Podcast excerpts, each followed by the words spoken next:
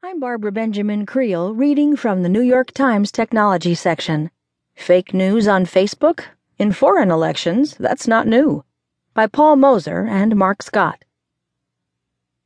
Facebook rumors force a well known politician to publish proof of his heritage. Fake images show a prominent female leader in a hangman's noose.